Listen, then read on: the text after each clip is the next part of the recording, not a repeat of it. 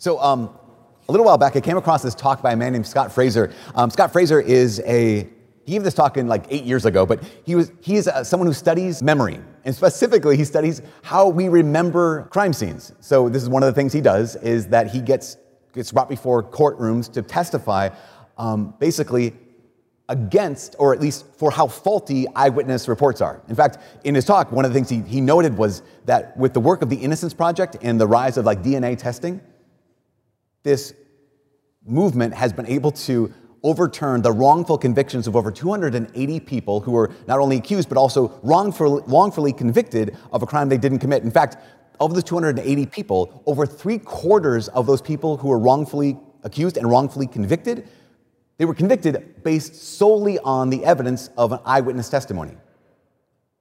So they were considered guilty by someone who said, I saw this with my own eyes. I can remember this accurately. And so one of the things that Scott Fraser talks about is how inaccurate our memory can be. In fact, he calls it that oftentimes we can have a reconstructed memory. We can live through a whole thing and then we just kind of, he calls it confabulation. We just make up a whole other thing. We make up a whole memory out of a assortment of other kinds of memories. Confabulation, which I think is a confabulous word, but it's, you might have heard the term the Mandela effect. Have you heard that term, Mandela effect? Because it's that idea. So the Mandela effect, that term came into kind of common parlance a number of years ago. There's a woman named Fiona Broome. And Fiona Broome, she was convinced that Nelson Mandela had died in the 1980s while in prison. And she was not only convinced of this, she had quote unquote memories of listening to news broadcasts about Nelson Mandela dying in prison in the 1980s. She remembers reading articles about Nelson Mandela dying in prison in the 1980s. And Nelson Mandela didn't die in prison. He died in 2013. But that would be one thing, just like one random woman, Fiona Broome, with a weird memory. But she found that more people she talked with, the friends of hers, they also had this false memory. That they also remembered, quote unquote, Nelson Mandela had died in prison in the 1980s. So I went online and we looked up a bunch of other like Nelson Mandela effect kind of examples, and they gave me a number. Here's three. Um, one is they showed like a couple jars of peanut butter, and here's your, your classic red and green and blue, I think. And one jar said Jif, the other said Jiffy. Which one is it? Well, we all know because we're smart. It's Jif, right? But so many people were confused because they're like, I don't know, Jif and Skippy, Jiffy, that makes sense. Also, you do things in a jiffy, so maybe people get confused. One thing that was such a, it was like a revelation to me, I had no idea until like maybe less than two years ago. I had read the children's books, The Berenstain Bears. And so in my mind, it was Bernstein, S T E I N. It's actually Berenstain Bears. It's S T A I N. And I was like, no, that's not true. I went back to my parents' house. I had to look at the books. Like, what the heck? My entire childhood is a lie. Um, not only that, if you were asked, is it Looney Tunes, T O O N S, like cartoons, or is it Looney Tunes, T U N E S, like a music, what would you say? A lot of us would say Looney Tunes, that's a cartoon, T O O N S. It's not. It's Looney, T U N E S. It's the music. And I just think that's crazy how easily our memories are faulty. Confabulous indeed. Um, it is just, so we have this. Um, I will bring, bring all this up because we just started this series last weekend where we talked about vision, looking forward, and, and how difficult it is to predict the future, how almost impossible it is to predict the future because our vision isn't very perfect. But when we have hindsight, hindsight is 2020. That we can actually learn more about pre- the present and learn more about where we're going by looking back and having that correct, accurate vision. And we ask the question, looking back over this past year, or even over the events of your, of your life, what if you knew then what you know now? Going back to the beginning of the month of February, what if you knew then, in 2020, what you know now? But this whole idea of like confabulation, the whole idea of, of reconstructed memories, this whole idea of the Mandela effect makes us ask another question. The other question is, well, what do I know now? Like, what do I remember? Like, is my memory accurate? Now, caveat yes, the Mandela effect is a real thing, but I, it doesn't control us. Right? There might be some things we, remember inaccurately. We're not helpless, though, when it comes to memories. I think one, one of the things that selective memory or Mandela effect type thing does is it reminds us that we have to be conscious and how we remember the story. And not only that, we have to be conscious of how we tell the story. And I've been thinking about this because of our first reading and because of the gospel today. So, first reading today, book of Jonah. You might not know this, but the book of Jonah has four chapters. What we heard today was the chapter three. And what's, what's the story that gets told to us? Well, the word of the Lord came to Jonah and said, Go to Nineveh and preach repentance to them. Jonah says, Okay. He goes there, he preaches, they repent, end of story. But if you ever watched Veggie Tales, you know that's not the end of the that's not the whole story. You know there's far more to the story than this. If you ever went to Sunday school, you know, wait a second, there's a fish involved. I know that right now. This is not the whole story. You know there's more to the story. And more to the story is, like, here's the thing. If we pause there, and that's the whole story we, we told, word of the Lord came to Jonah. Go to Nineveh. He went to Nineveh. He preached. They repented. End of story. You think Jonah is a stud. Jonah's amazing. What an incredible prophet. He's up there with Isaiah. He's up there with Jeremiah. He's up there with John the Baptist. No, we know the whole story. We know there's more to the story. Chapter 1 and 2 is what? The word of the Lord came to Jonah, says, Go to Nineveh. And he's like, I don't want to go to Nineveh. He, what does he do instead? He goes, gets on a ship, goes to Tarshish. He goes the exact opposite direction of Nineveh. So God does what? God kicks up a storm, and they have to throw someone overboard because know, they know it's someone's fault. Who it is, it's Jonah. Big fish swallows him. Three days, three nights in the belly of this big fish, spits him up, and then that's chapter 3. It gets even worse because chapter 4, after, let's go back to this. Jonah goes through Nineveh. Three days' journey, right, to get through the whole thing. He says eight words. The great prophet Jonah says eight words 40 days more, Nineveh shall be destroyed. Like, you hear that, you're like, okay, crazy guy on the street, whatever. Like, he's not even working hard. He's the laziest prophet I've ever seen. Because he doesn't want the Ninevites to repent. So, chapter four, he goes, he, he preaches, he goes out over the city, a hill overlooking the city, and just watches because he wants to see God destroy the city because the Ninevites were not good people. The Ninevites had treated the Israelites horribly. And so Jonah's like, okay, Lord, get them. And God doesn't get them. And Jonah is ticked. He's like, God, you might as well just kill me now. The story gets even worse. As Jonah's sitting there waiting for God to destroy the city, God sends uh, a gourd plant to grow up over him and give him shade. And Jonah's happy. But then God sends a worm the next day to destroy the gourd plant, and the sun beats down on Jonah, and he's mad. And God says, Are you mad? And Jonah says, Yes, I am mad. I'm mad enough to die. Not only is he a bad prophet, he's a little baby. What the heck? But that's, we realize this. If it was just, the word of the Lord came to Jonah be a prophet. He is a prophet. End of story. We're not telling the whole story. We're not remembering the whole story. I think for us, it's so important for us. We have to be aware of how we remember our story because we can look back over the last year and we can, we can see the saint and forget the sinner. We can look back over the course of our life and we can see the strength and we can forget the struggle. If we edit too much, we can forget the true story of your life and of my life. So in the gospel, we have more editing. So this is Mark's gospel. We'll be walking with Mark through his gospel for the next, I mean, this whole year, basically. But Mark's gospel, if you don't know this, Mark's gospel is actually Peter's gospel. Mark wasn't one of the apostles.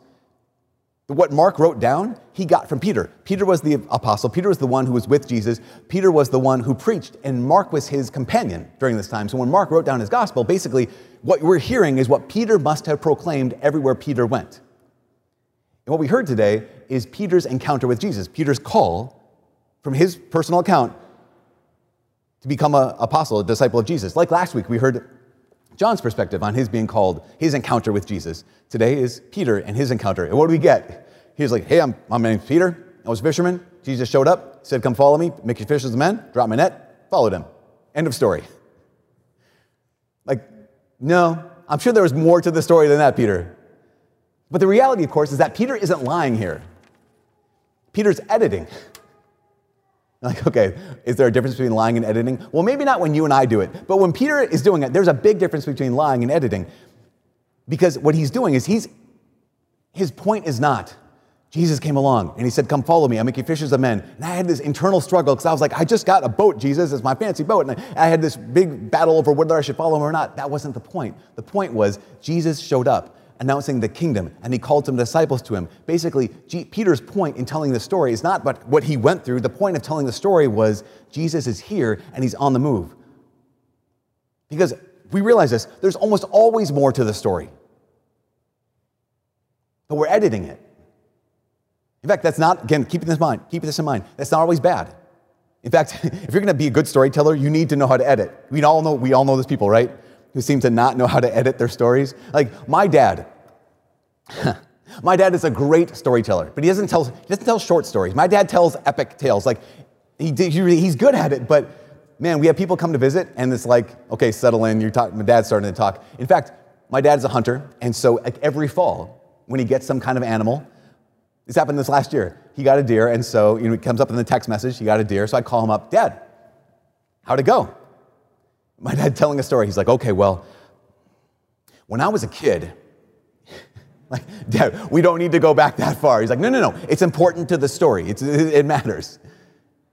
If we're going to be able to tell a story, again, editing is going to be important. Editing is necessary when we're telling the story, like Jonah, or like Simon, or like my dad. But editing is the enemy when we're remembering the story. An enemy, uh, editing is necessary when we tell the story, but editing is the enemy when we try to remember the story. Because there's certain things in our lives that we don't want to remember, right? There's certain things that have happened to us that we've gone through, that we've chosen, that I don't want to remember. There's this, there's this condition, it's called hyper, hyperthymesia. Hyperthymesia is also known as highly superior autobiographical memory, in case you're taking notes. So there's only 10 people in the world who have this condition. But what this condition is, is that if you mention a date in this person's life, they can tell you absolutely everything they experienced on that date. So if you're to say, July 18th, 1983. That person could tell you what they wore that day. They could tell you exactly what they ate that day. They could tell you what, if you saw them that day, they would tell you what you wore that day. They could, they would be, it's not like even like a trick. It's not like a mnemonic device where they're trying to remember this. They're like automatically, involuntarily transported to that event, to that day, to that moment. Which in some ways would be like, that's so cool. And in other ways, I can imagine that would be so difficult. Because someone mentions a date and you'd be automatically transported to the greatest day of your life. But if someone mentions a date, you could be automatically transported to a horrible moment of your life. And you'd remember all of it accurately. Your hindsight would actually be 2020. And that can be really difficult to be reminded of a broken experience, a broken self. I, I recently kind of had an experience like this, uh, being reminded. So I was going through the house and I was just cleaning up a bunch of stuff, getting rid of a bunch of stuff, and I came across some old like uh, three-ring binders from my seminary days, little trapper keeper action, and uh, opened it up. Like wanted to go through this. I'd printed out some emails, read those, like that's kind of cool, and some papers I had written. Saw the grade I got. That was less cool. Um, but a couple of couple sheets of paper in there were from my seminary evaluations. So in seminary, uh, they evaluate you every year. Basically, all the faculty, all the staff, they get behind closed doors and they spend days going through every guy's file, going through every guy's their experience with every person in, in the seminary, and they are pretty honest. And they type up what they've said and they give it to you and they let you know whether you go forward or whether you have to leave.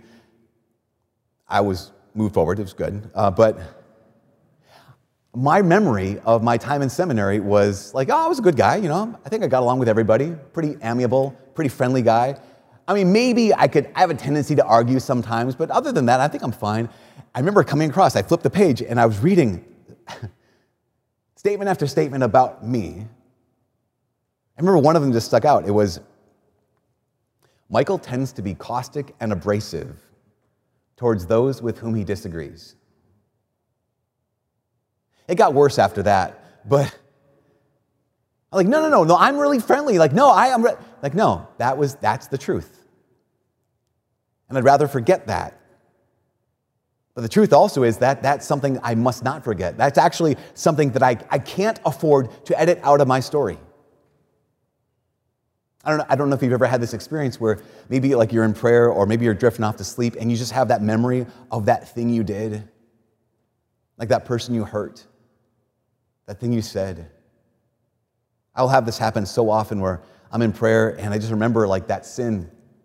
I'm drifting off to sleep and I just remember like, oh man, I can't believe I did that to that person. It's like a gut punch. It just, it hurts so bad. But here's the thing I think we need those. Like we need to be reminded like that because if hindsight is going to be helpful, if our hindsight is going to be accurate, if hindsight is going to be 2020, then I can't afford to edit those out. because that's part of the whole story. And I think you and I can't afford to forget. So, this is the last thing. Looking back, 2020, hindsight. Looking back in this last year, the question is this What can you not afford to forget? What did you live through in this last year that you have to remember, that you can't edit out? It could be something good. It could be that you discovered you had more resilience than you thought. It could be that you discovered you were more courageous in the face of fear than you thought. It could be that you were more faithful in the face of faithlessness than you thought. It could also be a grief that you endured that might have broken you. It could be a loneliness that you lived through that was unlike any other you've experienced. It could be various times of jumping, jumping to conclusions and realizing later on, like, I shouldn't have just assumed things. It could have been that over the last year, I can't forget that when everything was taken away, I consoled myself in ways that were destructive to myself. You know, it's interesting. Um, I, launching into that whole quarantine and lockdown stuff, talking with so many couples who are planning on getting married. And they had their wedding, I mean, they, they had their date, they had the venue, they had everything. All these people coming, they had the dream wedding on its way.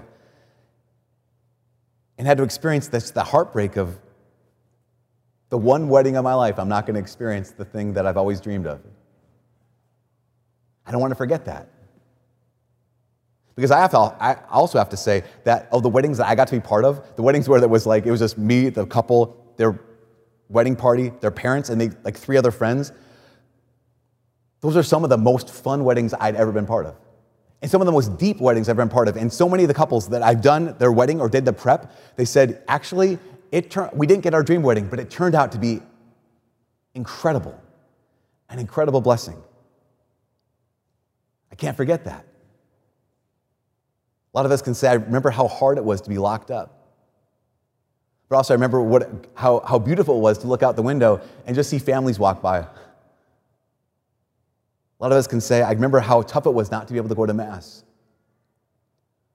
But I also don't want to forget how incredible it was when I finally get to, got to, to show up again and receive the Eucharist after fasting from the Eucharist for months. If hindsight is going to be 2020, we can't afford to edit out the strength. And we can't afford to edit out the struggle. If it's going to be 2020, we can't afford to edit out the sin or to edit out the sanctity. Because it, we might not be called to tell the whole story to everyone, but we have to, have to be willing to remember the whole story. We have to be willing to tell the whole story to God and to ourselves.